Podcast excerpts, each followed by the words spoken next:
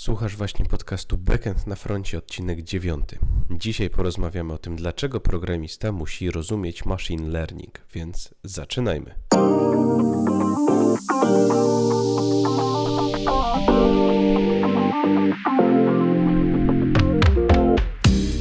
Cześć, z tej strony Kajetan Duszyński i witam Cię w podcaście Backend na froncie. Po pierwsze, dziękuję, że tu jesteś. Podcast Backend na froncie to miejsce, w którym spotykam się z ciekawymi postaciami związanymi z dotnetem i programowaniem po to, aby dostarczyć Ci trochę zabawy i masę wiedzy, ale przede wszystkim, żeby dać Ci szersze spojrzenie na możliwości, jakie daje platforma od Microsoftu.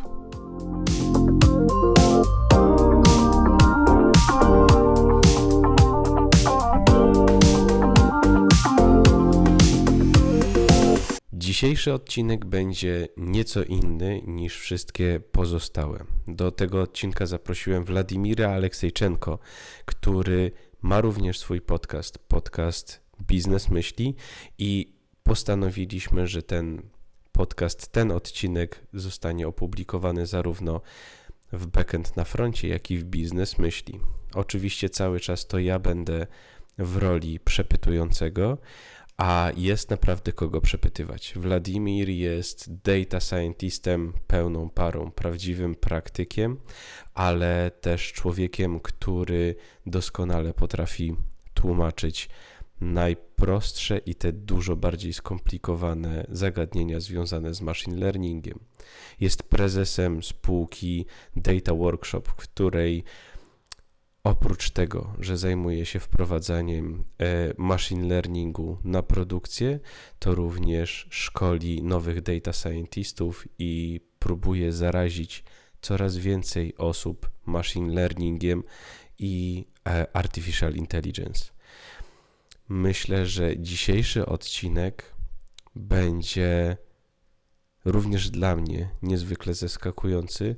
Dla mnie będzie pełen nauki, bo ja sam osobiście do tej pory machine learningiem się nigdy nie zajmowałem, a już podczas pierwszych rozmów z Wladimirem przed tym odcinkiem dowiedziałem się wielu rzeczy i już wiem, że nawet taki programista jak ja, taki rasowy backendowiec, który związany jest z ASP od już naprawdę wielu lat może również wejść w ten świat machine learningu.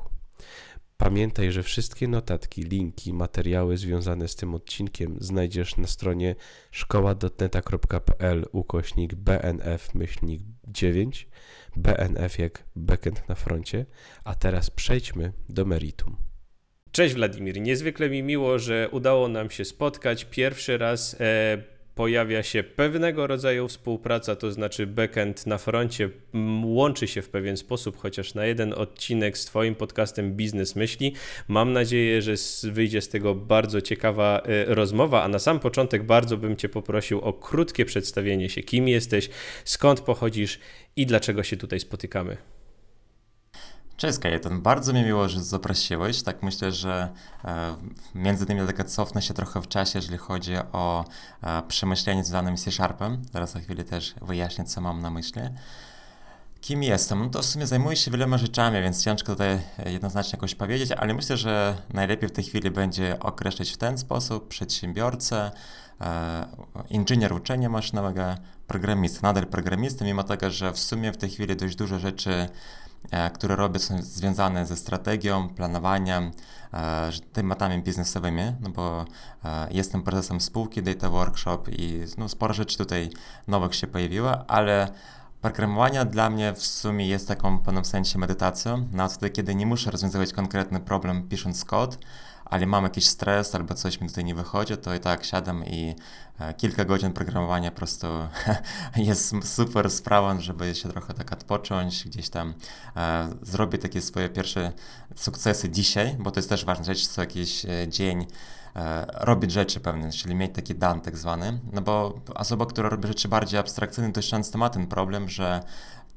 pewne rzeczy się rozpływają, czyli musisz mieć więcej czasu, żeby to wszystko zrealizować, dlatego takie jakieś proste czynności, jakieś mini programy, które dawno chciałem zrobić, po prostu są e, mega fajne rzeczy. E, prowadzę, tak jak powiedziałem, spółkę Data Workshop. Spółka zajmuje się uczeniem maszynowym i w sumie tylko uczeniem maszynowym, ale na różne sposoby, czyli z jednej strony e, wdrażamy uczenie maszynowe, pomagamy, wspieramy innym firmom. Na ten moment w sumie, jak ostatnio jakoś tam przeliczałem, to udało się wdrożyć już ponad 500 modeli, czyli tyle modeli się kręci na produkcję i zarabiają na siebie. Ile ich było trenowane, to już jakby ciężko byłoby zliczyć. Liczy się przede wszystkim produkcja, bo zwykle do produkcji nie dochodzi, więc tutaj jestem dumny, że udało się aż tyle. Druga odnoga jest taka, że jest warstwa edukacyjna, czyli zrozumiałem po momencie, że Temat uczenia maszynowego sam sobie jest dość skomplikowany, ale z drugiej strony, jak rozumiesz go i chcesz przekazać w inny sposób, to da się, da się to zrobić. Zresztą po to dzisiaj też się spotykamy, żeby o tym porozmawiać. I zacząłem to robić najpierw hobbystycznie, tak bardziej dla siebie, miałem taką potrzebę i okazało się, że to działa że ludzie są wdzięczni. Robiłem to po sobotach, jakieś takie etapy robiłem, zrobiłem chyba tam, nie wiem, pół roku chyba eksperymentowałem, a potem uznałem, że warto pójść dalej i tak uruchomiłem kursy online, w tej chwili już e, ponad 10 e, tysięcy osób przerabiały różne moje inicjatywy, które mam. E, więc regularnie to uruchamiamy. Tu przy okazji polecam się zasubskrybować też kanał na DT Workshop. No i trzecia noga spółki to jest taki bardziej lab, takie bardziej eksperymenty wewnętrzne, gdzie robimy jakieś fajne rzeczy związane z. Dużo eksperymentujemy, gdzieś tam ML, ja, jakieś takie produkty. Teraz tworzymy kilka, w sumie jeszcze nikt, o, nikt, bardzo nikt nie wie, bo to jest taki eksperyment w końcu. Zobaczymy, może kiedyś e, opowiem o tym więcej. No i na końcu jeszcze powiem, prowadzę podcast Biznes Myślę, to akurat osoby, które słuchają na Biznes Myślę o tym wiedzą, e, ale osoby, które będą słuchać na Twoim podcastie też mogą się o tym dowiedzieć. No właśnie, e, w ogóle ja byłem szczerze mówiąc bardzo e, pierwszy raz tak bardzo zestresowany i zdenerwowany przed rozmową z tobą, bo e, przyznam się szczerze, że tak jak w poprzednich tematach, które prowadziłem, w poprzednich rozmowach, które prowadziłem, mniej więcej się jakoś tam orientowałem w samym temacie. Natomiast o ML naprawdę nie wiem zbyt dużo. Ostatni raz z, z jakimkolwiek ML, z jakąkolwiek siecią neuronową czy czymkolwiek tego typu miałem kontakt wiele lat temu na studiach i, i też szczerze mówiąc się specjalnie tym nie przejmowałem, tylko starałem się jak najszybciej zaliczyć przedmiot, ale e, to y, sprzedam od razu, że wczoraj przez chwilę rozmawialiśmy przez telefon i mam wrażenie, że już wczoraj, gdybyśmy po prostu nagrali naszą rozmowę przez telefon, to już by nam pół podcastu wyszło, także y, to, to, to już mnie mocno uspokoiło. E, dobra, ale w takim razie, żeby y, cały stres szedł, żeby dobrze wejść w całą rozmowę, takie szybkie pytanie rozgrzewkowe, powiedz mi, jaką ostatnio książkę przeczytałeś, albo jaki serial, albo film obejrzałeś? Co mógłbyś polecić? E, zwykle dość mało, bo jakoś brakuje mi to czasu, a książki czytam dość e, regularnie i aktywnie, ale myślę, że w tej chwili nie tyle jakąś techniczną polecę, bo to może nie każdemu tutaj się spodoba. E, czytałem taką książkę bardziej koncepcyjno-rozwojową. Ona się nazywa po, po polsku prawdopodobnie coś rodzaju Samuraj bez miecza czyli taki samuraj wojownik e, japoński, który e, no, no, zwykle ten wojownik japoński się kojarzy, że ma miecz, a tam właśnie był taki człowiek, który mieszkał w latach 1500 tam któryś i który właśnie złączył Japonię, ale przy tym wszystkim w ogóle nie był wojownikiem jako tako, takim rozumieniu normalnym, czyli jego mieczem był jego mózg, jego intelekt.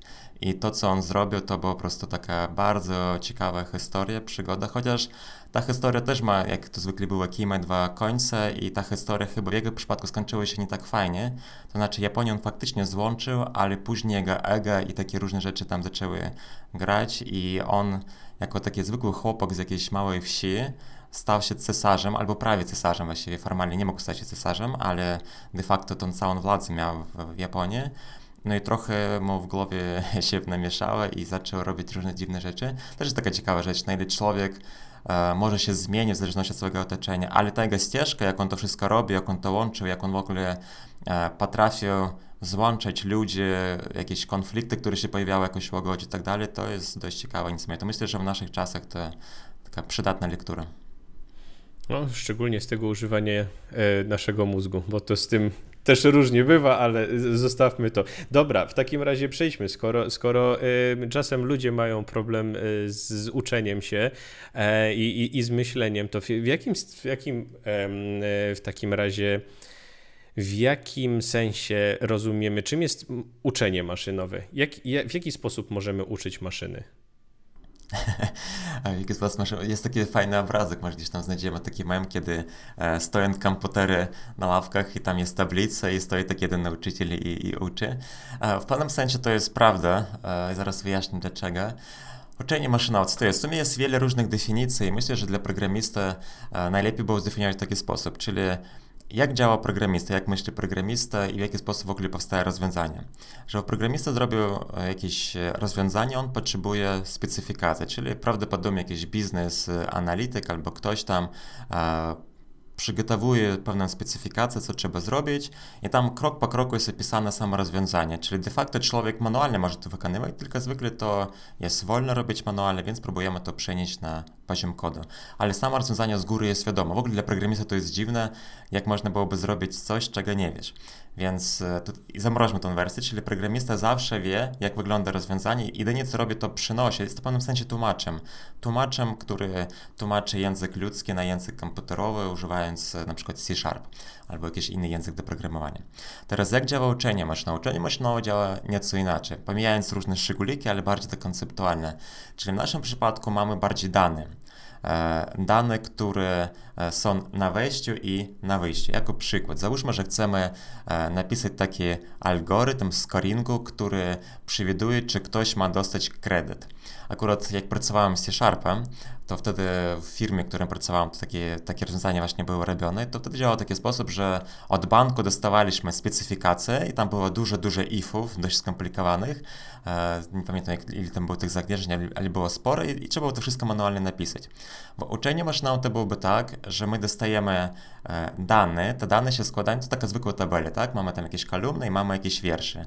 W wiersze jest poszczególny klient, a w kolumnach są e, opisy tego klienta. No na przykład zaczynając od płeć, wiek, jakieś e, pensja, e, kraj, albo tam załóżmy dzielnice, jakaś, no tak, takie, takie tam rzeczy. Na przykład takich opisów może być tam 50, 100 albo nawet tysiące. W uczeniu można, to się nazywa swoją drogą cechy.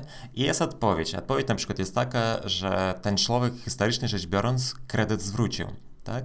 I mamy takie informacje. I teraz to, co my robimy, to przekazujemy do naszego modelu takie informacje, które mamy, czyli takie dane wejściowe. Potem mówimy, że to jest odpowiedź, ten człowiek zwrócił, a ten nie zwrócił. Więc drogi model, zrób coś z tymi danymi, czyli zbuduj algorytm na podstawie tych danych, które ci dostarczyliśmy, czyli samodzielnie znajdź takie zależności, takie korelacje, które powodują, że my jesteśmy w stanie później w przyszłości odróżnić klienta, który nam zwróci kredyt, a ten, który nam tego kredytu nie zwróci. Czyli różnica główna polega na tym, że ten algorytm powstaje automatycznie. To uczenie maszynowe go wymyśla, a nie człowiek go narzuca z góry. To ma swoje wady, zalety, o tym też trochę porozmawiamy, ale taka największych zalet, dlaczego w ogóle ML wystrzelił teraz, to jest e, e, wykrywanie nieoczywistych zależności, bo człowiek rozmawialiśmy o mózgu, tak? E, człowiek ma bardzo ograniczone zasoby, jeżeli chodzi o połączenie różnych faktów. Owszem, może trzymać e, jednocześnie 5, 7, czasem ktoś mówi, że więcej, ale zwykle mniej e, rzeczy naraz, ale i tyle. Więcej, więcej nie potrafię trzymać szerszy kontekst. A świat, który nas otacza, jest bardzo skomplikowany, więc my potrzebujemy pewne narzędzie, podobnie jak, e, jak nie wiem, jakiś mikroskop albo teleskop, jak badamy kosmos. I to jest podobnie. Potrzebujemy pewne narzędzie, które potrafi robić pewne rzeczy szybciej niż człowiek. No, komputer szybciej liczy, to, to jakby nie ma co nawet tutaj dyskutować. I to jest podobnie, jak my zbadamy sobie różne kombinacje różnych zależności, no to komputer szybciej znajdzie te zależności, no bo po prostu e, szybciej może przemnażać pewne macierze albo znajdować jakieś tam warunki. Więc podsumowując, e, uczenie maszynowe to jest e, sposób znalezienia rozwiązania w automatyczny sposób, wykorzystując dane, które, dane historyczne, które e, mają pewien opis plus odpowiedź, co, co wydarzyło się na końcu. No i później ten algorytm możemy stosować, żeby prognozować coś w przyszłości. Ale nie tylko, tam są też kilka innych różnych zastosowań. Czy w takim, w takim modelu wtedy, y, bo zacząłem się zastanawiać i zaraz, zaraz powiem dokładnie o czym, ale czy w takim modelu, jak go projektujesz, to ty wskazujesz na przykład, jaka cecha ma jaką wagę, na przykład, że e, to, że e, ma tyle i tyle lat jest bardziej e, ważne właśnie w dawaniu po pozytywnej opinii dla kredytu niż na przykład to, gdzie mieszka, bo tak zacząłem się właśnie zastanawiać, że y, jeżeli nagle y, wyjdzie tak, y, że ktoś mieszkający w takiej szemranej dzielnicy chciałby dostać kredyt i pomimo tego, że ma pieniądze, ma stabilną sytuację, ale po prostu mieszka w tej dzielnicy, bo w tej dzielnicy się wychował, no to nagle zaczyna być, może gdzieś tam to się wydać takie lekko, lekko niesprawiedliwe. Oczywiście domyślam się, że to jest y, właśnie przy, przy tych wszystkich historycznych y, wpisach będziemy mieli niewielki odsetek, tak? I, ale, ale gdzieś jesteśmy w stanie nad tym zapanować, jak ten, jak ten model mimo wszystko działa i tam lekko go korygować. Właśnie poruszysz niezwykle ważny temat, taki temat bardzo wrażliwy, związany, który jest w uczeniu maszyną, a mianowicie zwykle właśnie to polega na tym, że to się dzieje automatycznie. I to jest dobrze i źle. dobrze, no, no, bo to się dzieje automatycznie, więc tak naprawdę my przekazujemy tą całą moc y, modelowej i dzięki temu jesteśmy w stanie wykrywać znacznie więcej, no bo nie ograniczamy go i to jest dobrze. Ale źle, no to właśnie pojawiają się takie różne problemy etyczne, które wspomniałeś i to jest problem, który jest balączką w tej chwili. E, który faktycznie jest tak, że ktoś mieszka albo dzielnica, albo płeć, albo jakieś takie inne rzeczy, które po prostu mogą być krzywdzące. I to faktycznie tak jest. I to faktycznie jest taki temat, który próbujemy tutaj rozwiązać na różne sposoby. W ogóle Wykrywanie, że takie coś jest, też nie jest takie łatwe, bo te modele, które powstają, te bardziej zważone modele, one są tak zwane modelami black box, to oznacza, że oni działają, nasze modelki pokazują, że działają dobrze albo bardzo dobrze, ale my nie wiemy, jak oni działają. I teraz to, co teraz e, ostatnie kilka lat stało się bardzo taki popularny trend, to jest badanie i odkrywanie przynajmniej trochę, podejrzenie, co tam się dzieje w środku tego black boxa, czyli zrobienie chociażby grey boxa, czyli taki szary, e, szary box, e, kiedy przynajmniej widzimy, że na przykład ta cecha wpływa na to i na to, a ta inna cecha wpływa na jeszcze coś. I teraz jeżeli któraś cecha jest po prostu bardziej krzywdząca, no to no to prostą cechę się usuwa i to jest najbardziej bezpieczne. Okej, okay. właśnie y, ma, ma, mam wrażenie, że dla takiego typowego programisty taki ML może być y, nieco trudny do zaakceptowania, bo, bo programiści mam wrażenie jednak mimo wszystko lubią mieć panowanie nad wszystkim, lubią wie, wiedzieć, że są, y, nazwijmy to delikatnie, bogami tych aplikacji i dokładnie wiedzą, co się dzieje w każdym momencie, a jeśli nie wiedzą, to znaczy, że napisali za mało testów i, i, i, powinni, i powinni coś, coś zmienić, zrefaktoryzować. A tutaj mówisz właśnie, że y, przy, przy ML właściwie tworzysz coś i potem sam do końca nie wiesz, nie wiesz jak to działa. Ale to w, w związku z tym, jak w ogóle wygląda taki proces ML-owy? Od czego się zaczyna? Jakie kroki, przez jakie kroki przechodzimy, y, żeby, żeby, żeby taki cały proces zbudować? E, zaraz wyjaśnię proces, ale skomentuję jedną rzecz a propos właśnie trzymania kontroli. To tutaj jest trzymanie kontroli trochę na innym poziomie. Właśnie zaraz spróbujmy to zrozumieć. Czyli są takie działki, gdzie jest też z jednej strony wyzwania, z drugiej strony też jest e, taki obszar, gdzie trzeba uważnie dobierać chociażby te cechy, które przekazujemy, albo sprawdzanie, czy model się nie przyuczył. Też warto będzie za chwilę zdefiniować, co to jest. Ale jako proces taki bardziej ogólny, mniej więcej jak to wygląda. Czyli na początek musimy zrozumieć, e, podobnie jak w programowaniu zresztą, e, biznes problem i to jest wspólna, chyba jedyna ta część na początek, e, którą chcę rozwiązać. Później drugi krok to zrozumieć dane, no bo w tych danych, zwykle takich prawdziwych danych jest dużo różnych śmieci, jakieś, no jak to zwykle było, każdy pewnie programista, który pracował z bazą danych, to wie, e, co tam jest w środku. E, zwykle to nie jest tak, że firma powstała w jeden dzień i ktoś tam wszystko od razu przymusi, tylko tam jeden człowiek przyszedł, drugi odszedł, jedna tabelka gdzieś tam dodana, druga usunięta, trzecia albo na pół usunięta, potem ktoś zrobił duplikaty i potem e, te same dane są trzymane w trzech różnych miejscach, ale każdy się boi to usunąć, no bo nie wiadomo, co się stanie i tak dalej, tak dalej. Więc tak taki silosów danych to jest generalnie rzecz biorąc standard i, i w tym wszystkim trzeba w ogóle jakoś się połapać. E, różne anomalie, czyli na przykład miejsce, gdzie ludzie, czyli sposób, w jaki powstają dane, czyli jeżeli tam jest gdzieś takie miejsce, gdzie ludzie wpisują z palca, to jest bardzo niebezpieczne miejsce, no bo na pewno tam będzie dużo błędów.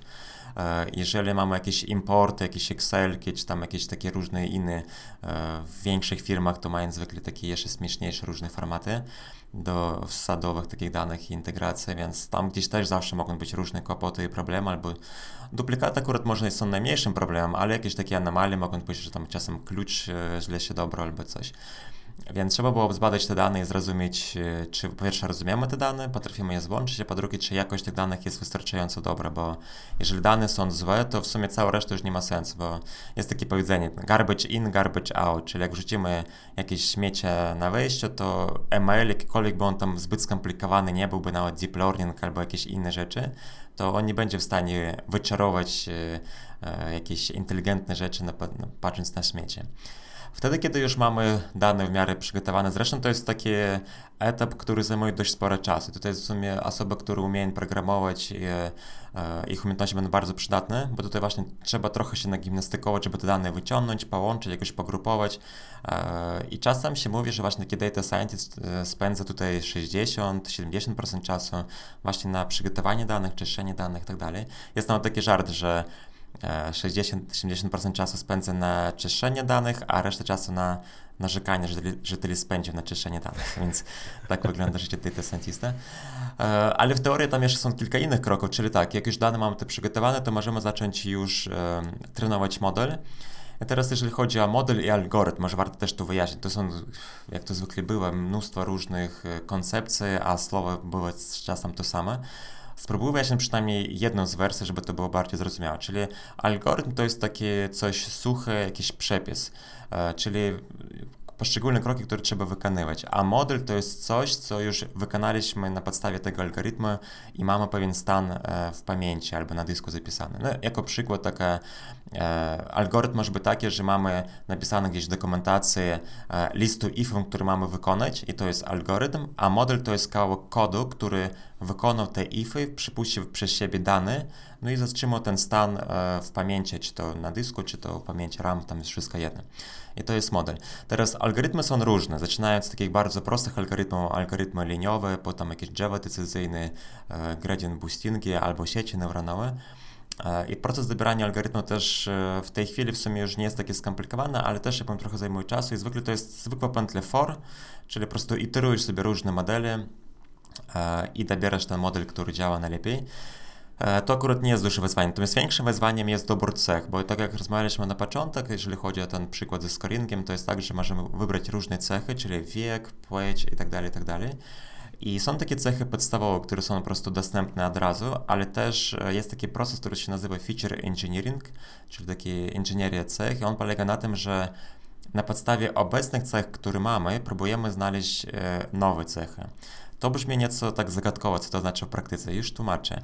To polega na tym, że mamy jakieś dane, ale ten algorytm, który mamy, on jest w stanie tylko dosłownie wyłapać to, co jest w tych danych. On nie jest w stanie się domyśleć. No na przykład, jeżeli mamy inform- jeżeli na przykład prognozujemy coś na temat e, o nieruchomości na przykład, tak?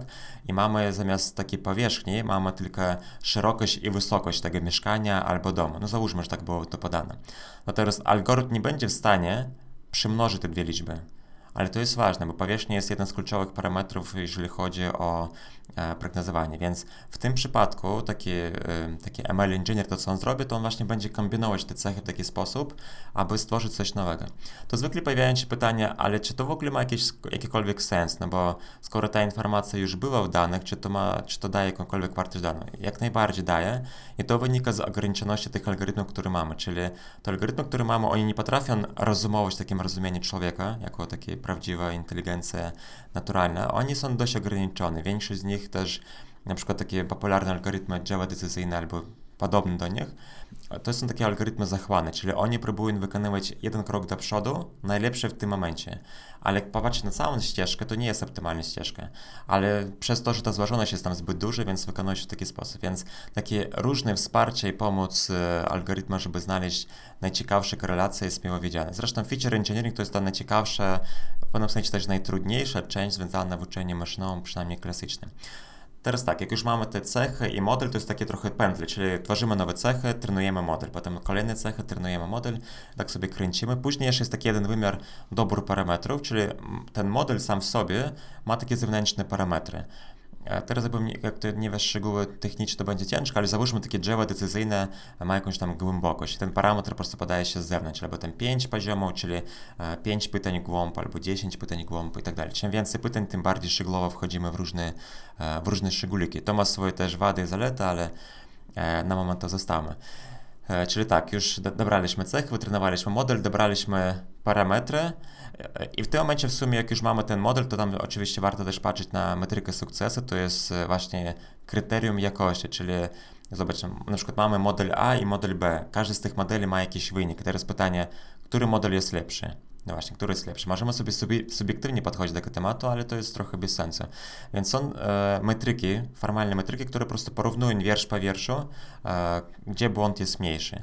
Ten błąd definiujemy sobie na różne sposoby. No na przykład błąd może być taki, że jeżeli mówimy na przykład o skarinku, tam załóżmy, że od 0 do 100, no to prawidłowa odpowiedź na przykład była 100, e, a nasz model powiedział 90, czyli pomyliliśmy o 10 w tym przypadku. W pierwszym wierszu o 10, w drugim wierszu o 20, w trzecim wierszu o 5 i znajdujemy wartość średnią i wychodzi nam jakaś pojedyncza liczba, jeżeli chodzi o błąd w tym modelu. Potem bierzemy drugi model i liczymy w podobny sposób. Metryki są różne, e, ta liczba też jest różna, to warto też rozumieć, że metryki trzeba umieć dobierać, teraz nie chcę wchodzić w szczegóły, ale idea polega na tym, że tutaj kompresujemy wiedzę, czyli zamiast, na przykład mieliśmy milion wierszy, więc mamy milion prognozowań i w tym przypadku to wszystko spłaszczamy do jednej pojedynczej liczby, która mówi, na ile dobrze ten model działa. No już ten krok jakbym podpowiada tak intuicyjnie, że gdzieś tu tracimy informację, no bo tracimy, mieliśmy tak duże wiersze, a pisujemy przy pomocy jednej liczby. W sumie na tym się kończy już prototypowanie, ale to niestety właśnie jest trochę problem, bo właśnie większość firm, które gdzieś tam próbuje, no w sumie już trochę to się zmienia na szczęście, ale przez dłuższy moment było tak, że e, powstawały różne prototypy i na tym to się kończyło. Dlaczego to jest jakbym dopiero początek, bo ten model trzeba wdrożyć gdzieś, no bo po co, po co model, który gdzieś tam coś robi, ale nie daje żadnego zysku.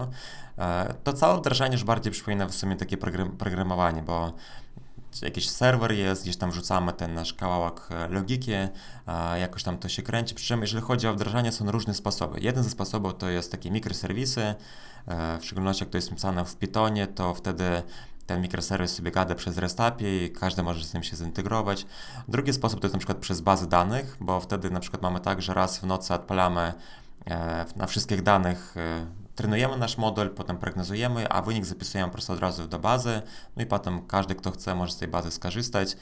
E, są jeszcze inne rozwiązania, właśnie jeżeli chodzi o C Sharp, dzisiaj troszkę też o tym porozmawiamy, bo jest całkiem ciekawa, e, no, ciekawa biblioteczka do tego. No właśnie, ale zanim do tego przejdziemy, zanim, zanim do, przejdziemy już do konkretnych rozwiązań, to czy faktycznie, e, bo, bo widzę w, już w rozmowie, że mocno oddzielasz programistę od data scientista. E, I, i, I zacznijmy od tego, czy w ogóle taki deweloper, na przykład deweloper C-sharpowy, potrzebuje machine learningu, potrzebuje wiedzy z tego zakresu? E, krótka odpowiedź tak, krótka odpowiedź tak, ale teraz spróbujmy też zrozumieć e, dlaczego, dlaczego on tego potrzebuje.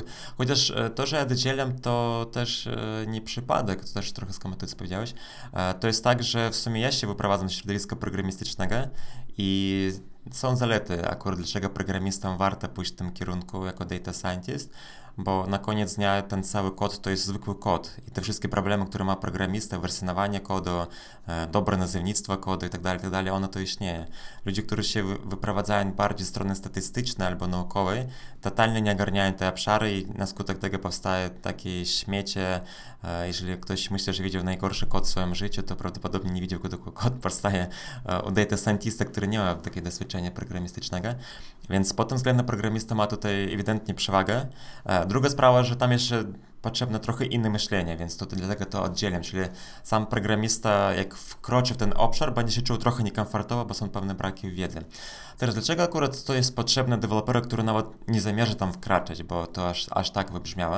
Bo generalnie rzecz biorąc, świat nasz się zmienia szybciej niż myślisz e, i to wystarczy łatwo zauważyć, że nawet jeżeli weźmiemy sobie e, .NET, e, żyją sobie deweloperzy, pracują, nikogo nie dotykają, są tam różne ASP.NETy i tak dalej, i tak dalej, SQL serwery, ale nagle okazuje się, że w sumie dookoła świat otacza ML-em.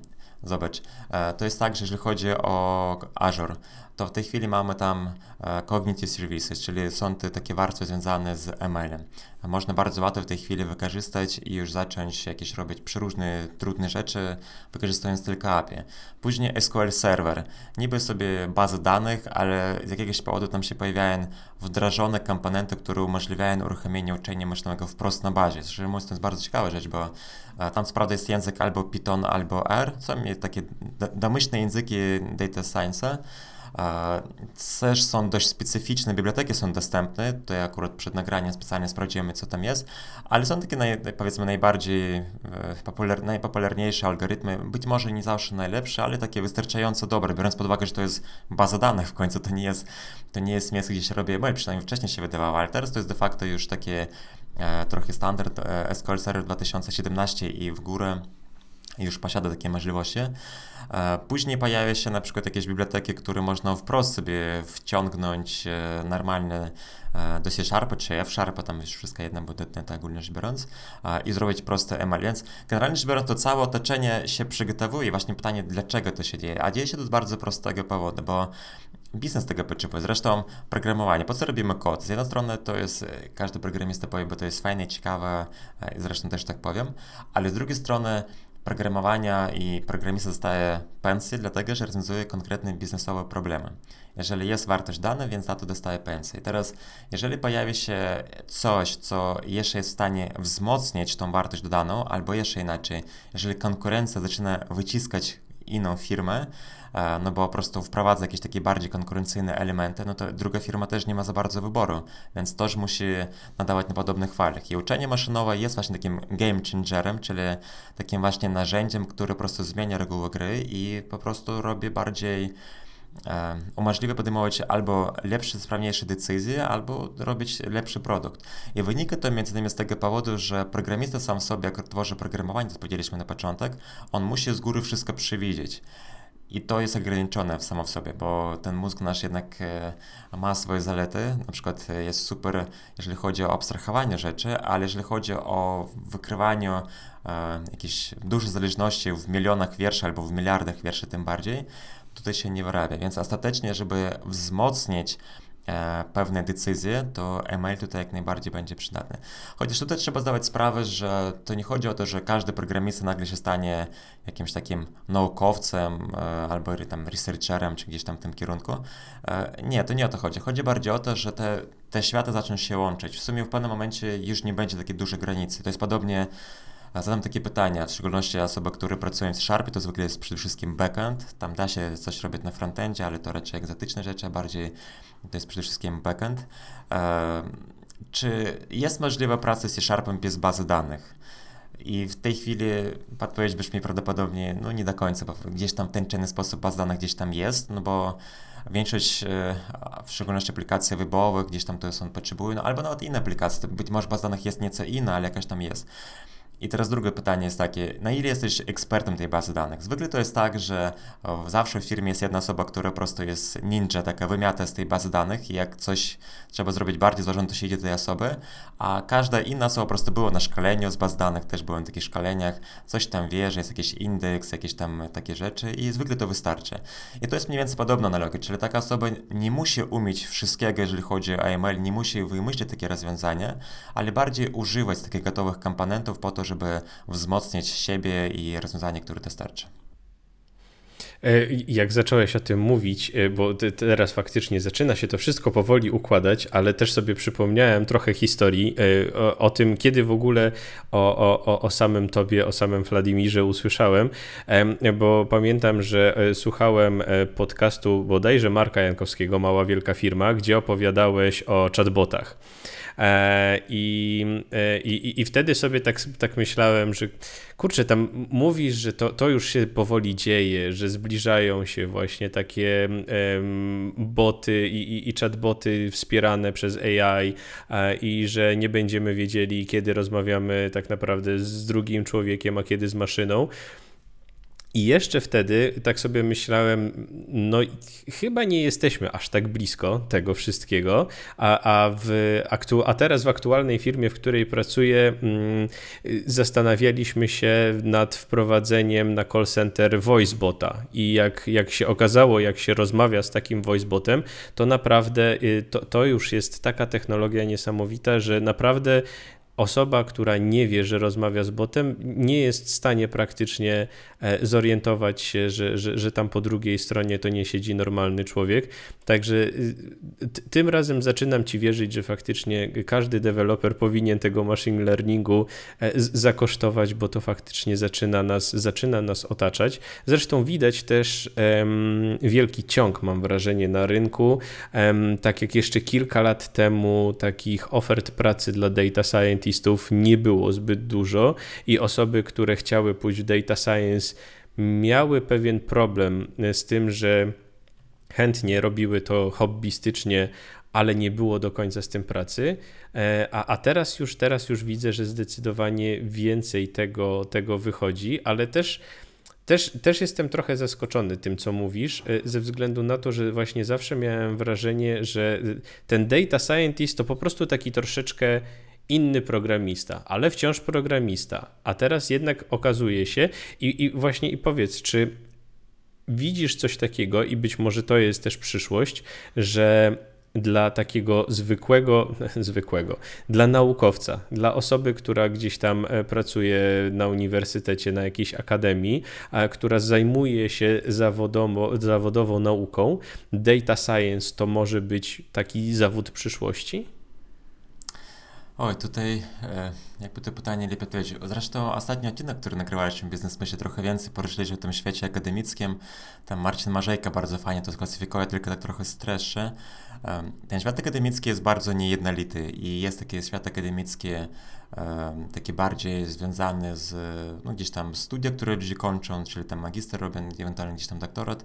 Drugi to jest taki, który tam po prostu zostaje, to, to jest taki klasyczny świat, który zwykle my kojarzymy w szczególności e, w Polsce, a trzeci to jest w ogóle taki trochę świat, który napędza teraz ML, e, który nie potrzebuje który nie do końca w pewnym sensie uznaje autorytety albo inaczej definiuje autorytety. Teraz mam na myśli, że normalny świat akademicki działa w taki sposób, żeby publikacje pojawiły się gdzieś tam w czasopiśmie, to trzeba naprawdę się postarać, się pokłaniać troszkę w różnych miejscach i poczekać pewnie przez 2-5 lat i dopiero wtedy to się pojawi. Natomiast e, ten trzeci świat taki akademicki, taki buntowniczy, on robi tak, że na Twitterze publikuje link albo jest taki archivex i tyle, na tym to się kończy i potem to cytują inne osoby i okazuje się, że to po prostu się rozpowszechnia tak gwałtownie, szybko i i to jest spoko pod tym względem, jeżeli chodzi o rozwój, bo ML sam sobie to jest w pewnym sensie też buntownik, taka dyscyplina, polegająca na tym, że ona próbuje wykorzystywać różne obszary, czyli gdzieś tam matematykę trochę, gdzieś tam fizykę trochę, gdzieś tam statystyki, programowania,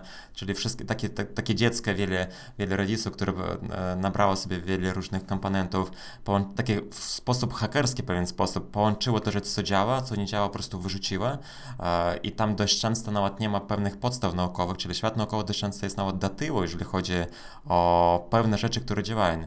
To jest taki paradoks, jak teraz mówię, to jest też twoja reakcja. Zobacz na przykład deep learning, tak? Deep learning w tej chwili robi takie niesamowite wrażenie, te wszystkie zaczynając od tych wszystkich deepfake'ów, albo te głosy, które tam są generowane, których wspomniałaś w VoiceBocie, to jest deep learning, tam jest pod spodem. Ale ten deep learning sam sobie był rozwijany przede wszystkim przez e, takich e, naukowców, inżynierów, bardziej nawet inżynierów niż naukowców, czyli osoby, które bardziej eksperymentują, i próbują takie różne rzeczy, a spróbujmy to, a spróbujmy tamte, o zadziałało, to spoko, niż osoba, która w sposób takie, e, wiesz, na kartce papieru wyprowadzają różne wzory i na podstawie tego wiedzą, że to zadziała. E, tutaj może też taką trzeba zrobić krok wstecz, bo sztuczna inteligencja, pojęcia jako sama w sobie pojawiły się dawno, dawno temu. Co najmniej w latach 50. ona była już sformalizowana w zeszłego stulecia, ale jeszcze wcześniej, przed tym, no, w latach 40. już tam coś się zaczęło pojawiać, albo jeszcze, jeszcze bardziej odkręcimy, to jeszcze w 1800, tam którym 40 bodajże roku e, e, Ada, to jest ta pierwsza kobieta, która była powiedzmy programistą, tak taką programistą koncepcyjnym bardziej, bo wtedy nie było jeszcze komputerów, to ona już tam rozważała, czy komputery e, potrafią mieć intelekt i tam jakieś takie rzeczy robić. Więc de facto to się zaczęło bardzo dawno temu, ale przez dłuższy czas, w szczególności w zeszłym stuleciu, to było przede wszystkim takie bardziej barykanie się naukowo-teoretyczne i to nie zadziałało po prostu, to, to nie wypaliło. I później się przełączyło to trochę w innym kierunku, między innymi dlatego, że pojawiła się też moc obliczeniowa i tutaj zaczęło się bardziej odbywać się takie rewolucje, które e, bardziej działają w taki sposób, jak ro robią to dzieci, a spróbujmy, a spróbujmy, a połączmy to w ten sposób albo w inny sposób. Taki może przykład namacalny.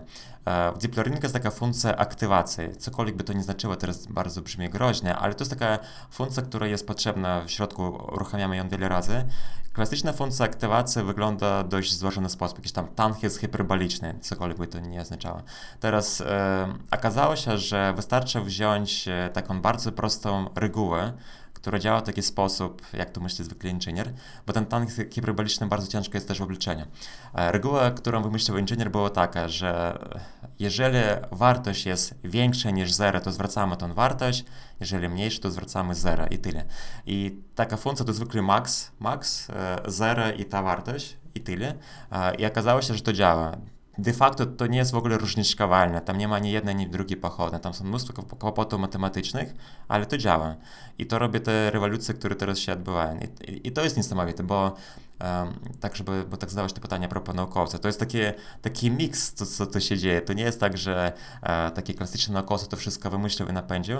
Druga sprawa, że naukowcy, takie klasyczne naukowcy próbują nadganiać to i próbują wydawać kolejne publikacje, dlaczego to zadziałało, ale często są dość mocno do tyłu, tam kilka lat na mnie, a kilka lat w ML Deep Learning to jest, to jest cała wieczność, więc, e, więc podsumowując, E, taki naukowca, który tylko pracuje na uczelni, dość często sam nie jest w temacie. E, mimo, mimo takich wbrew pozorom, że się wydaje, że właśnie to jest taki naukowiec, który lepiej tych tematów się zna. Dość często naukowcy znają się na teorię, potrafią teoretycznie nieźle tam się wypowiadać, ale jak powiesz im, e, zrób voice bota, który powiedziałeś, ale na poziomie takim, że zaimplementuj to na poziomie kodu, to zwykle tego nie zrobię. Okej. Okay. Okej. Okay. E, no właśnie, y, y, jakby totalnie mi się też y, nie, nie składało to, że, że zestawiliśmy naukowców z buntownikami i tak gdzieś, gdzieś mi to już trochę nie grało, także dobrze, dobrze że to uściśliliśmy. A, e, a właśnie, ale zacząłeś mówić, że, że o AI zaczęło się gdzieś myśleć już dawno, dawno temu e, i to mi się znowu trochę nie zgadza z tym, o co chcę zapytać w kolejnej części części, to znaczy jaka jest różnica pomiędzy ML a AI, bo wszyscy chyba y, y, gdzieś tam przeszukując internet znają ten, ten mem, że ML to jest jakiś tam kod Pythonowy, a AI to jest po prostu y, prezentacja w PowerPoincie. No a w 1950 chyba jeszcze, jeśli dobrze pamiętam, PowerPointa nie mieliśmy, więc ciężko mówić o jakimkolwiek AI. To czy, jaka jest różnica tak naprawdę? E, to jest duże zamieszanie, ale jest taki jeszcze drugi żart. Ten pierwszy, który powiedziałeś, też jest słynny, a drugi jest taki, że e, jeżeli dział marketinga e, szuka, nie, jeżeli marketing powie do swoich pracowników, to mówi, że robią AI, a jeżeli HR, to zatrudnia ML-owca. Więc to jest też taka trochę różnica.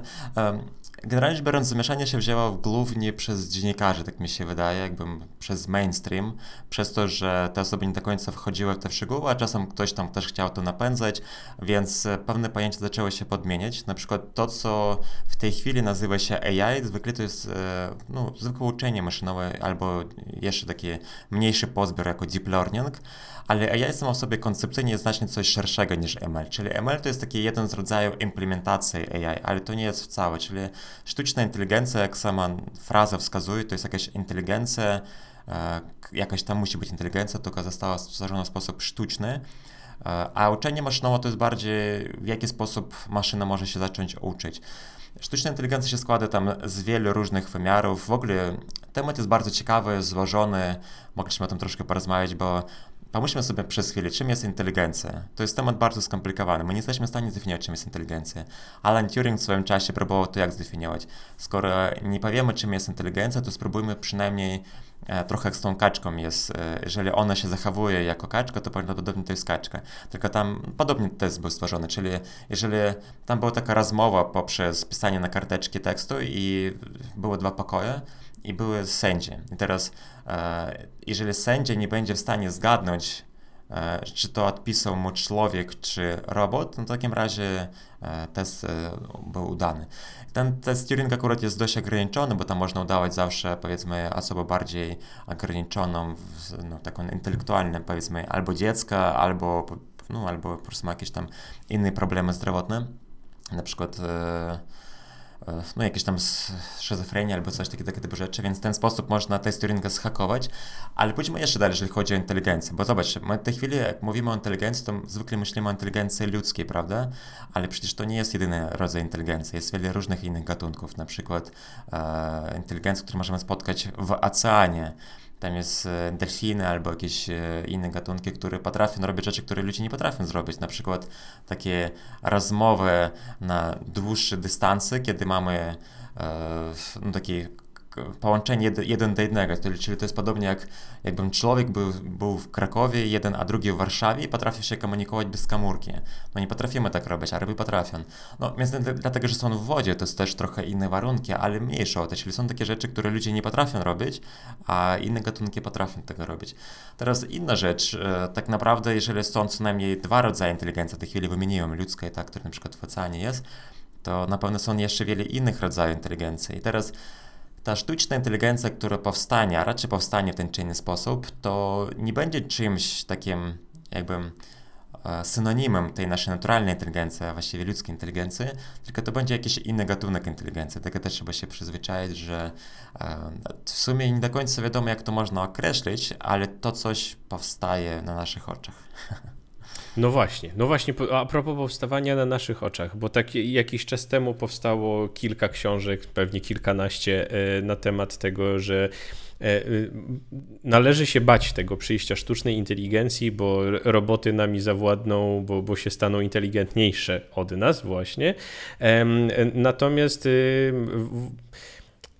to mam, mam nadzieję jeszcze wciąż, że, że nie nastąpi, ale sama sztuczna inteligencja zaczyna się pojawiać również w życiu programistów, bo na przykład mamy ostatnio bardzo e, głośną premierę narzędzia, jakim jest e, GitHub e, Copilot.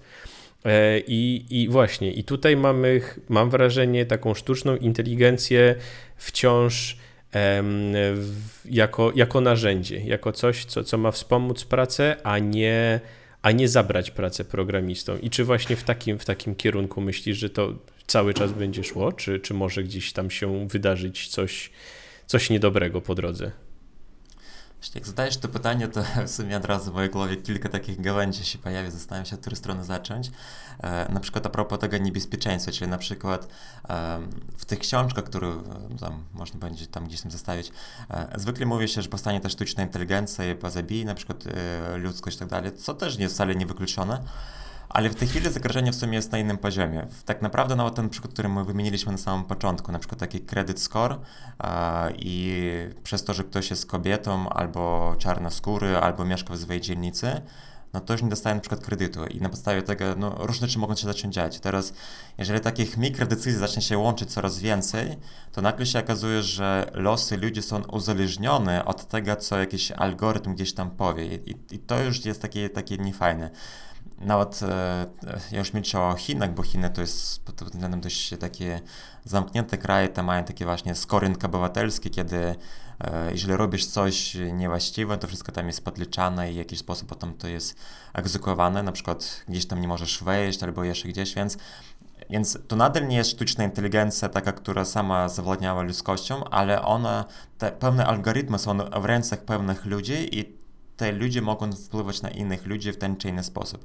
I to samo sobie jest już mega duże zagrożenie, którym jakoś wydaje mi się, że mówi się znacznie mniej, ale to się dzieje na naszych oczach. E, na przykład takie wykrywanie face detection, tak? Czyli w tej chwili nie wiem, czy ktoś daje sobie sprawę, że nawet jak masz tylko maskę tutaj ukryty, masz tylko oczy otwarte, to już po twoich oczach, a nawet po sposób, jak chodzisz po ulicy, e, da się zidentyfikować, że to właśnie jest e, Kawalski albo Nowak. I potem mając taką informację można robić różne rzeczy. Akurat w Europie częściowo przynajmniej formalnie jest RODA i RODA pod tym względem przynajmniej częściowo chroni. Częściowo dlatego, że nie chcę tam wchodzić w szczegóły, ale wydaje się, że formalnie przynajmniej to chroni, ale w innych krajach to jeszcze bardziej gdzieś tam się rozpędza, więc to zagrożenie w tej chwili, żeby, żeby po prostu uczulić, ono nie ma co czekać gdzieś tam, że powstanie jakiś e, terminator, który zawładnie ludzkością. Być może ta ludzkość zniszczy sama siebie jeszcze wcześniej. Tak też może się stać, więc e, uważajmy po prostu na te procesy, które się dzieją.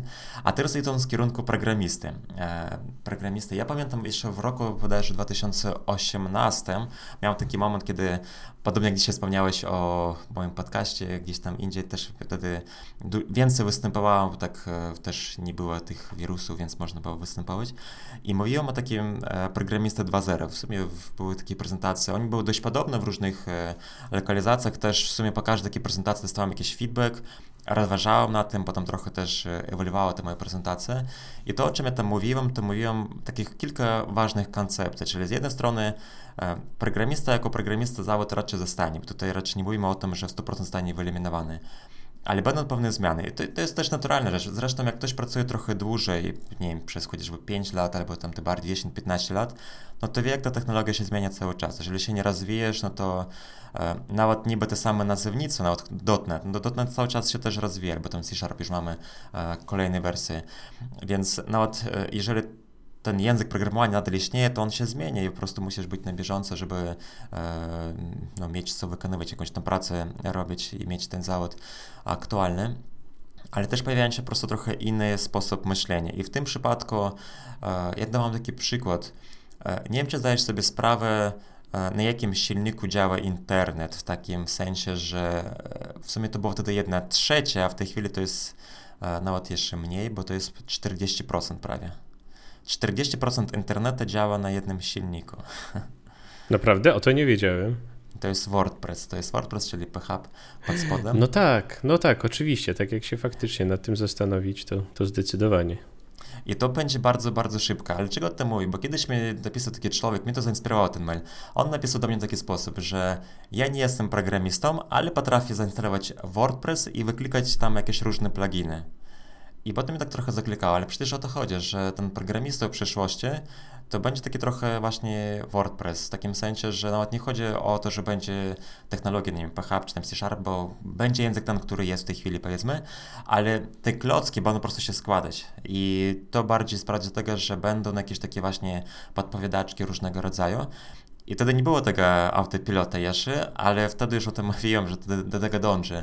Ten autopilot akurat też skomentuję za chwilę, to jeszcze nie jest aż takie idealne, żeby tutaj nie było też jakby, że to wszystko się nastąpiło, to tam jest mnóstwo kapotów pod spodem, ale widać ten trend, widać, że to w tym kierunku dąży. W ogóle jest taka analogia, e, ją, podczas kryzysu zwykle bogaci robią się bardziej bogatsi, a biedniejsi biedniejsi, a ta klasa średnia ona się po prostu zmniejsza.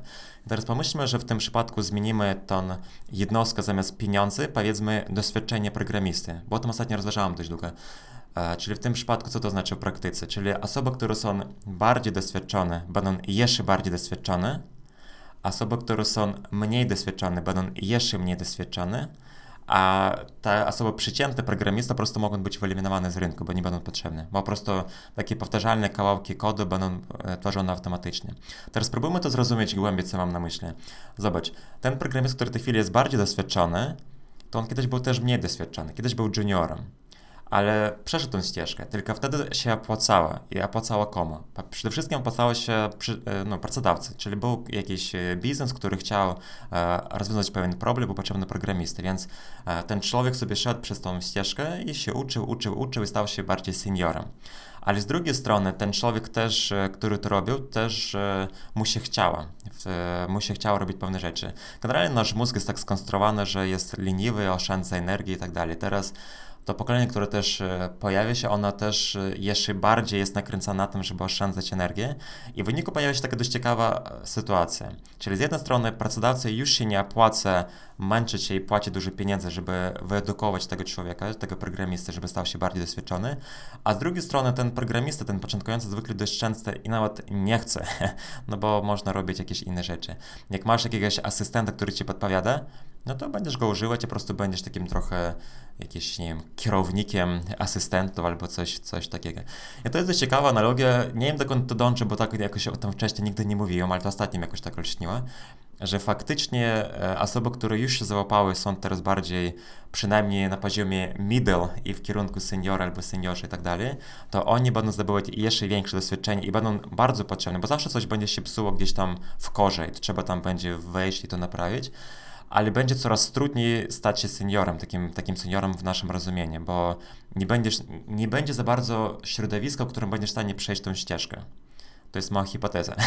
Zobaczymy, czy to jest prawidłowe, czy nie, ale wydaje mi się, że tak to się stanie, że po prostu wiele rzeczy się zautomatyzuje z tym WordPressem. W tej chwili już nie potrzebujesz kogoś wprost, kto będzie ci spisać tam e, od zera taki WordPress, e, bo pamiętam, jak ja to robiłem kiedyś dawno, dawno temu, to jeszcze była taka potrzeba. Teraz jest taki człowiek, który sobie wyklika takie rzeczy i to działa nawet lepiej, w tym sensie, że tam już są ustandaryzowane, sprawdzone na miliardach różnych stron, jakoś tam e, są też takie trochę podejście, podejście Unixowe, że robisz pluginy i robisz jedną rzecz, ale robisz to dobrze e, i tak dalej, więc... Więc tak podsumowując trochę, czy za, e, zawód programisty się wyeliminuje? Myślę, że nie. Tutaj jest mnóstwo rzeczy, e, które, które jeszcze trzeba robić manualne, e, ale wiele rzeczy się zautomatyzuje. Ale też trzeba zrozumieć jeszcze taką jedną e, analogię ważną. Dlaczego to jest, dlaczego to się stanie? Bo zobacz, z punktu widzenia biznesu to jest tak, że jest sobie biznes, który płaci pieniądze po to, żeby powstało rozwiązanie. Teraz, jeżeli pojawia się alternatywa, że może płacić mniej pieniędzy i to się też będzie rozwiązanie, no to oczywiście to, jaka będzie decyzja, bo tutaj jakbym, no biznes ma zarabiać i szybciej się rozwijać i, i tyle. I tutaj taka bardzo prosta, bardzo prosta logiczna decyzja. Jeżeli jest jakaś alternatywna ścieżka, która umożliwia szybciej tworzyć rzeczy, no to już będzie. Chociaż e, a propos tego autopilotu też skomentuję, bo w sumie, jeżeli chodzi o C-Sharp, ja z C-Sharpem pracowałem prawie przez 3 lata. Dla mnie to w sumie jest dość duże, bo jak już coś robię, to zwykle robię na maksa. Ja przeczytałem mnóstwo książek na te, na te, jak to robiłem, więc e, na tyle, na ile mogłem się, zanurzyłem się dość głęboko. I dla mnie wtedy było dość takim ciekawym odkryciem ReSharper. To był rok 2012. Jakoś wtedy za bardzo nie wiedziałem, żeby ktoś używał tak. W sumie JetBrains w sumie dopiero się rozkręcało wtedy też. Więc za bardzo jeszcze nie było tak, że były jakieś takie podpowiadaczki. I ReSharper po prostu to była mega fajna rzecz, kiedy sobie klik, klik, klik i nagle się pojawia mnóstwo kody. I mimo tego, że literek jest dużo, to de facto fizycznie wpisywałem dosłownie kilka literek jakieś tam skróty klawiszowe i to się robiło. Więc pod tym względem wydaje mi się, że dla C-Sharp deweloperów to nie powinna być aż taka duża nowość, chociaż zgadzam się z tym, że ten autopilot będzie w stanie robić więcej niż tylko podpowiadać powiedzmy ten tak zwany, e, to się nazywa dot-driven development, tak? Czyli w tej chwili ten dot-driven development, że wciskasz kropeczkę i spodziewasz się coś lepszego, w tej chwili można się spodziewać na coś więcej. Ale też trzeba uważać, bo OpenAI to jest taka firma, która z jednej strony ma dobrych inżynierów, ale z drugiej strony ma też mega dobrych marketingowców. Więc tutaj trzeba na to uważać, że niektóre rzeczy, które oni mówią, one są takim, to jest raczej to, co ma się stać, niż to, co się stało. No właśnie, to, to tutaj wracamy właśnie do tego, jak dobrze marketing potrafi sprzedać tą, tą sztuczną inteligencję. Także to, to, to zobaczymy, jak to wychodzi. Ale ja powiem Ci właśnie a propos mojego dotnetowego środowiska, że ja już byłem zaskoczony, bo w tej chwili czekamy e, w październiku albo w listopadzie będzie premiera kolejnego dotneta. Razem z tym dotnetem powinien wyjść nowe, powinno wyjść nowe Visual Studio, które już jest w fazie preview, które już można pobrać i ja ostatnio sobie spróbowałem pobrać u siebie na, na, na komputerze, pobawić się troszeczkę.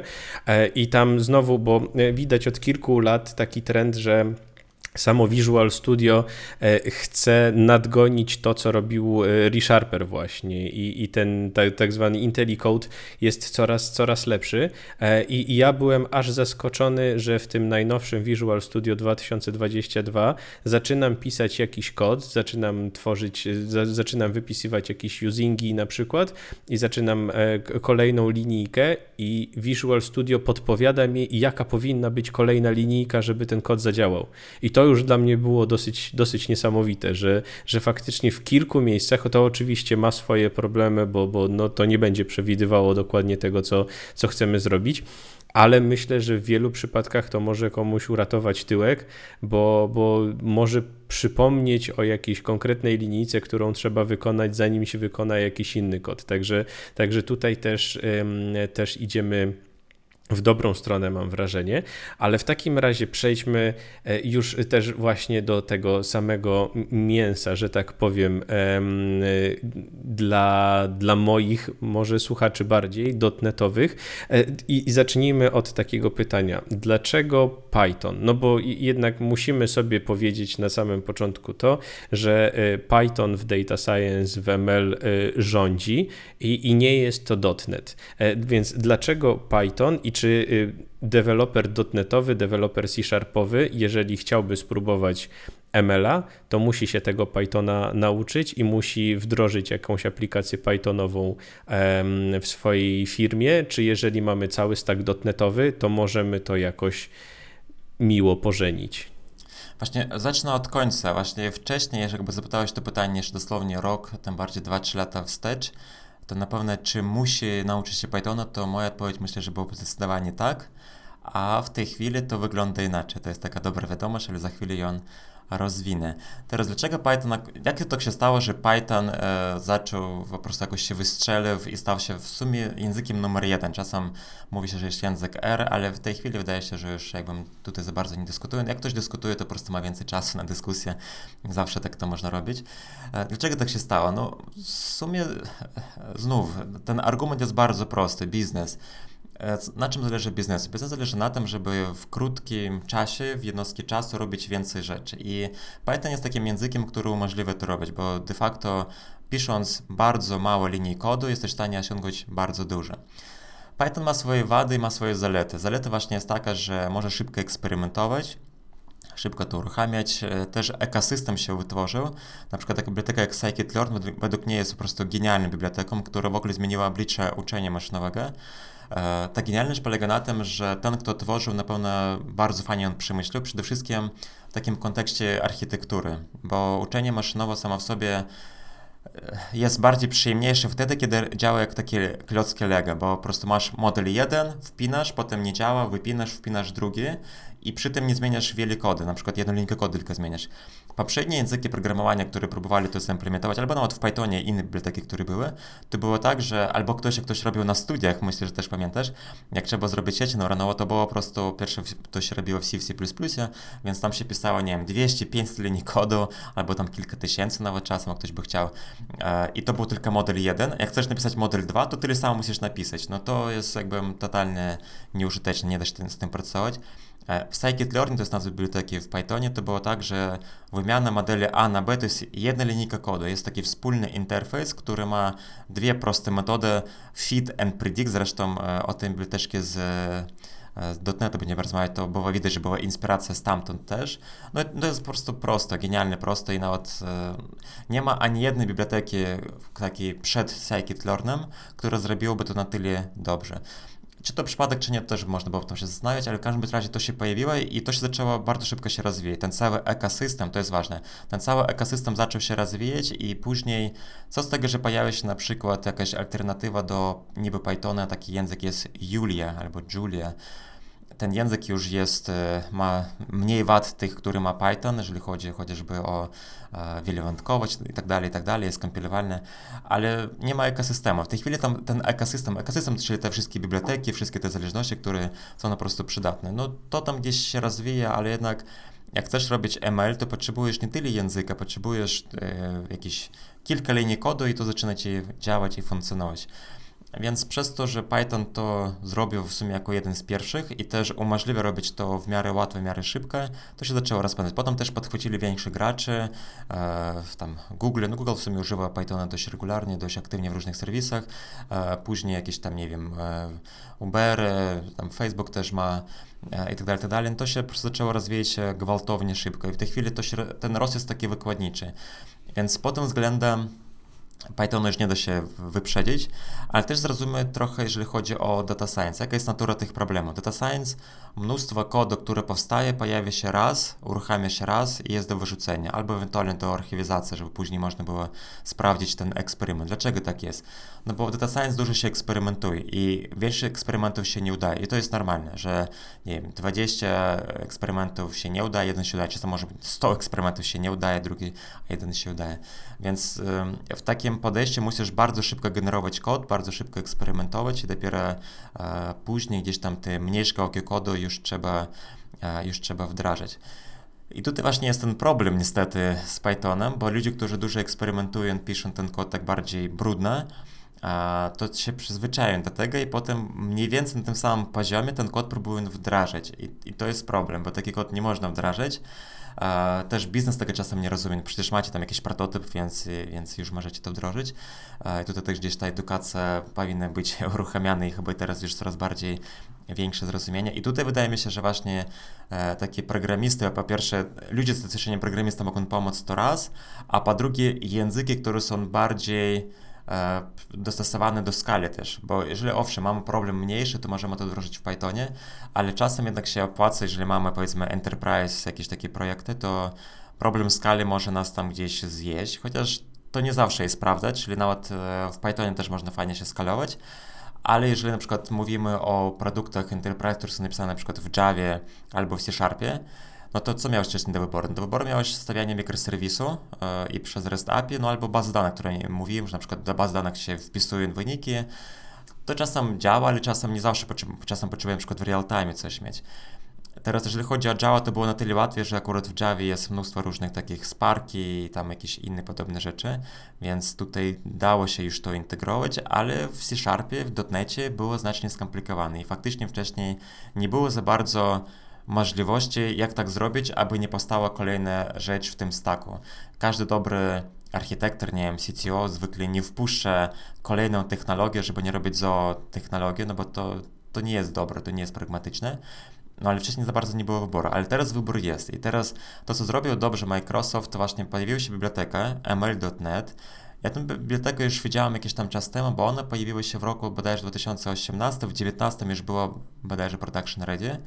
E, ale nie śledziłem, bo w sumie też nie miałem takiej potrzeby, ale właśnie jak się e, tutaj odezwałeś, no, pomyślałem, dobra, to, to jest dobra okazja, żeby zbadać, co się dzieje w świecie C-Sharpa, więc zbadałem i byłem zaskoczony, pozytywnie zaskoczony, że faktycznie to dojrzała. To faktycznie dojrzała do czegoś, do ciekawego poziomu. Zaraz wyjaśnię, co mam na myśli. Zobacz, jeżeli w tej chwili chcesz zacząć wdrażać uczenie maszynowe w .NETie, nie wychodząc ze świata .NETu, jest to możliwe.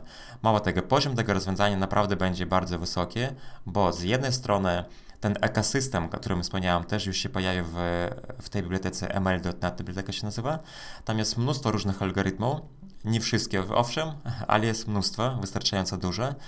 Są takie algorytmy dla klasyfikacji, regresji itd., tak itd. Tak Również są, e, to jest ważne, E, widać, że osoby, które to robili, myśleli bardzo szeroko. E, w przypadku, gdzie oni jeszcze się nie wyrobili, bo tam pewne rzeczy po prostu powstają bardzo długo, nie da się zrobić to w rok czy dwa, nawet jak jesteś Microsoftem, po prostu to zajmuje czas, to się stabilizuje i tak dalej.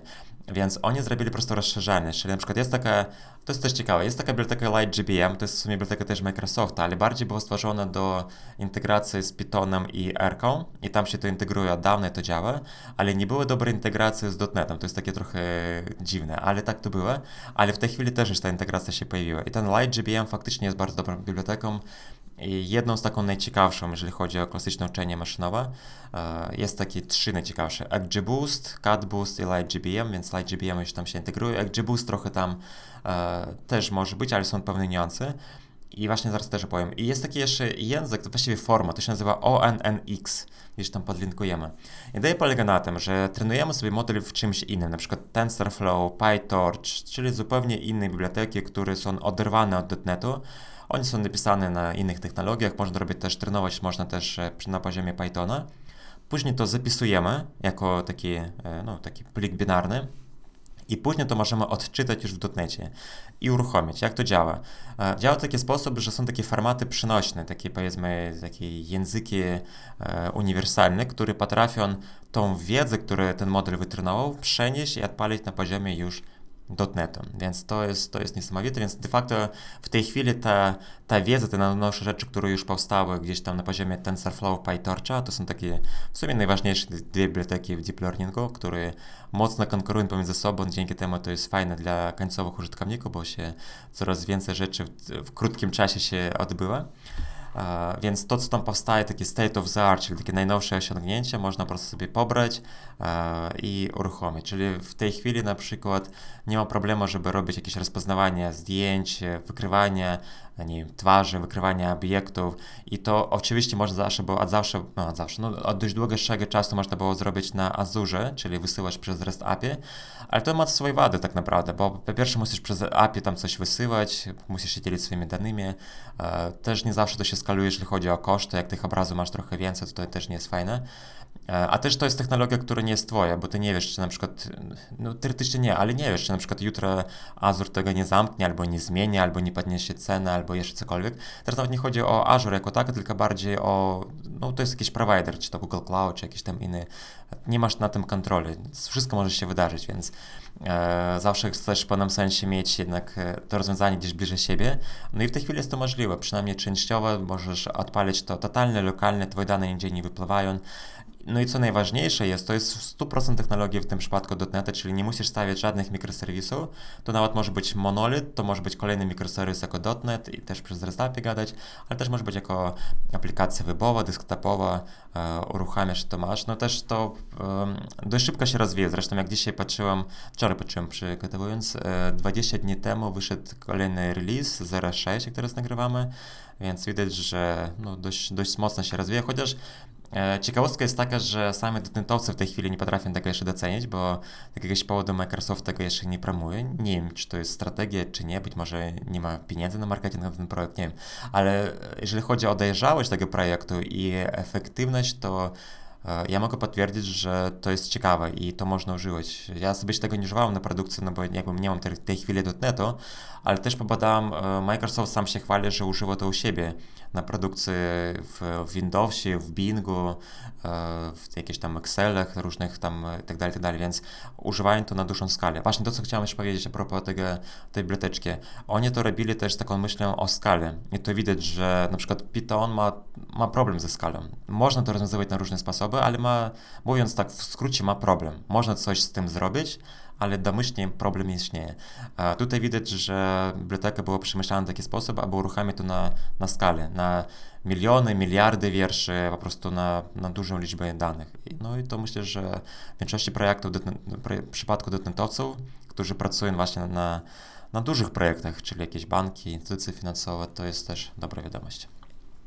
Y, z tym, z tym jak, jak Microsoft w ogóle podchodzi do, do, do promowania różnych rzeczy, to mam, mam też y, sam takie, takie przemyślenie, że y, ostatnimi czasy Microsoft zdecydowanie promuje weba i, i, i, i samego clouda, bo widać po prostu, że to też im najlepiej wychodzi. To między innymi widać po um, ankietach na, na Stack Overflow, że ASP.NET Core jest w tej chwili najbardziej uwielbianym frameworkiem webowym, um, więc, więc faktycznie, faktycznie zaczynają robić to dobrze i myślę, że jak faktycznie oni sami będą mocno zadowoleni z, tego, e, z tych narzędzi ML-owych, e, to, to, to pewnie zaczną też bardziej, bardziej w to iść, bo tak naprawdę e, to jest, to jest to, co ja już też nieraz mówiłem, zresztą w ostatnim odcinku mojego podcastu, że sam .NET daje nam olbrzymie możliwości programowania na desktop, na, na urządzenia mobilne i weba, i IoT, i właśnie ML,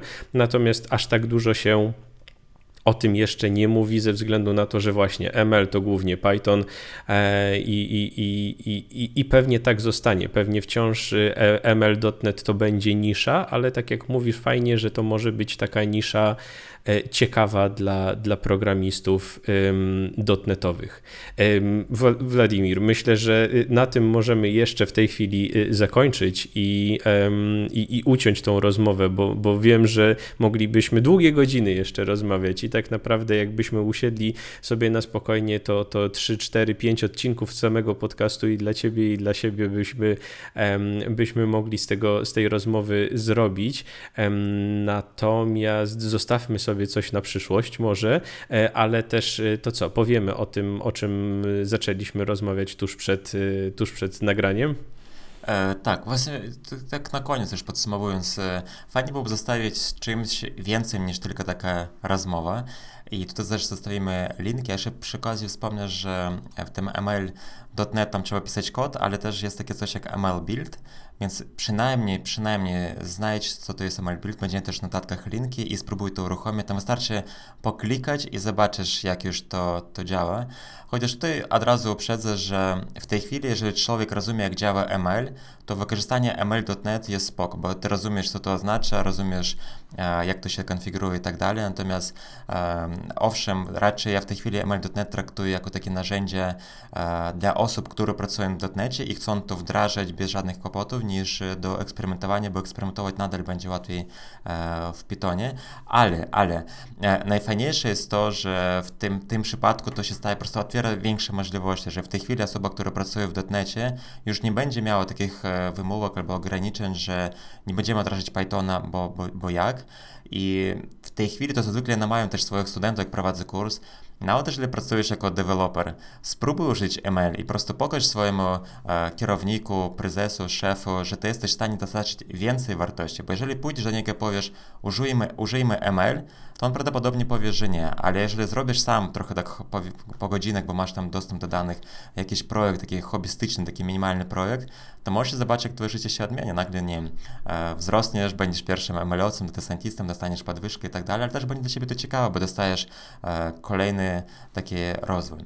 A to, co chcieliśmy powiedzieć na koniec, bo zastanawiamy się na takim czymś, żeby właśnie zrobić takie wsparcie i pomoc e, deweloperom, programistom e, poznać właśnie ML, bo mają swoje zalety, mocne strony, czyli potrafią programować, potrafią ogarnąć ten cały komputer, e, no, świat taki computer science tak zwany, czyli wersjonowanie, jakieś te gity wszystkie, jakieś tam czystość kodu, architektura, jakieś tam salidy i tak dalej, i tak dalej, czyli te wszystkie takie e, dobre praktyki, które były, zakładam, że potrafią, no bo, no bo na tym polega też e, programowanie, chociaż to czasem jestem optymistą, e, ale z drugiej strony może im zabraknąć e, takiej wiedzy właśnie ML-owej, żeby zacząć to rozumieć i stosować, nawet nie tyle, żeby zrozumieć bardzo głęboko, bo w tej chwili to nie chodzi o to, żeby wymyślić nowe algorytmy i tak dalej, tylko zrozumieć na tyle, aby umieć to opanować i zacząć to stosować. To jest podobnie jak ja czasem mówię, taka analogia kierowcy i mechanik. No, kierowca nie musi rozumieć 100% jak działa silnik, ale musi rozumieć, że tam jest jakieś kierownica, jakieś pedały, trzeba wcisnąć, czasem zahamować gdzieś tam tak dalej, tak. To nie jest aż takie trudne, da się tego się nauczyć, ale no trzeba przejść ten kurs, przynajmniej e, tak, to, to jest prawa jazdy, tak, że musisz tam przejść ileś tam godzin, 40 czy tam ileś i wtedy już możesz tym samochodem się poruszyć. I pojawił się taki pomysł, a co jeżeli e, zbierze się zainteresowana grupka, no na przykład 50 osób, to zrobić taki kolejny albo webinar, albo jakieś kolejną taką inicjatywę, gdzie trochę podpowiadam Ci, jak Ty jako osoba, która zajmuje się programowaniem, e, na przykład C-Sharpem albo w ogóle programowaniem, interesuje się .NETem, e, możesz pójść do przodu, bo liczba informa ilość informacji, które jest w internecie jest za dużo. W ogóle teraz jest, czasem się mówi, jest problem z otłuszczeniem i to jest prawda, tylko problem tym nie tyle chodzi o kilogramy, ile o kilobajty albo gigabajty, po prostu tyle tego się leje na nasze biedne głowy, nasze mózgi, że człowiek nie będzie w stanie odfiltrować. Więc jeżeli zbierze się taka grupa e, zainteresowanych, na przykład 50 osób, to wtedy możemy zrobić, e, mogę zorganizować taki kolejny jakiś warsztat, webinar, pomyślę co jeszcze zrobić, na którym pokażę więcej, jak można stosować uczenie maszynowe e, jako programista. Więc koniecznie się zapisz. Świetnie. To ja spokojnie przygotuję do czasu publikacji tego odcinka taką króciuteńką stronę e, do zapisu. Zobaczymy. Miejmy nadzieję, że zbierze się jak największa liczba zainteresowanych. Jeszcze w tej chwili nie będziemy mówili o żadnych terminach. E, terminy sobie spokojnie dogramy, jak faktycznie zobaczymy, że będzie zainteresowanie. E, na pewno tak myślę, że spokojnie możemy powiedzieć, że nie będzie to wcześniej niż we wrześniu, bo, bo, bo też jeszcze cały czas jesteśmy w sezonie e, urlopowo-wakacyjnym, także dajmy sobie spokojnie trochę czasu. Natomiast zapraszamy. Zapraszamy na to, żeby, żeby poznać tego ML-a. Jak widzicie, Wladimir jest świetnym specjalistą w tej, w tej kwestii, więc na pewno bardzo y, delikatnie i z czułością wprowadzi Was w te tematy.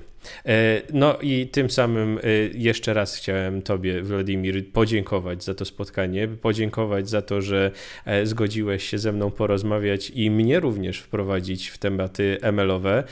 Jak zwykle ja sam się bardzo dużo nauczyłem, więc, więc domyślam się, że dla naszych słuchaczy będzie to jeszcze ciekawszy odcinek.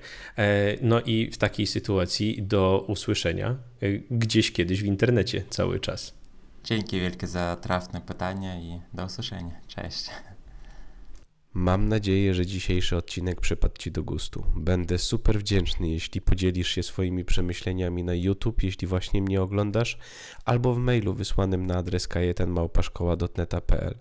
Pamiętaj, że podcast Backend na froncie jest wypuszczany co drugi wtorek o godzinie 11, więc spokojnie możesz zapisać sobie to jako wydarzenie w kalendarzu. Ale zdecydowanie prościej będzie, jeśli zasubskrybujesz go w iTunes, Spotify, YouTube czy gdziekolwiek właśnie mnie słuchasz. Dodatkowo będę super wdzięczny, jeśli zechcesz wystawić mi ocenę w katalogu iTunes. Zachęcam również do śledzenia innych moich poczynań w sieci poprzez obserwowanie fanpage'a szkoła.neta na Facebooku a także profilu Kajetan Duszyński na Instagramie. A teraz już się z Tobą żegnam i słyszymy się za dwa tygodnie. Cześć!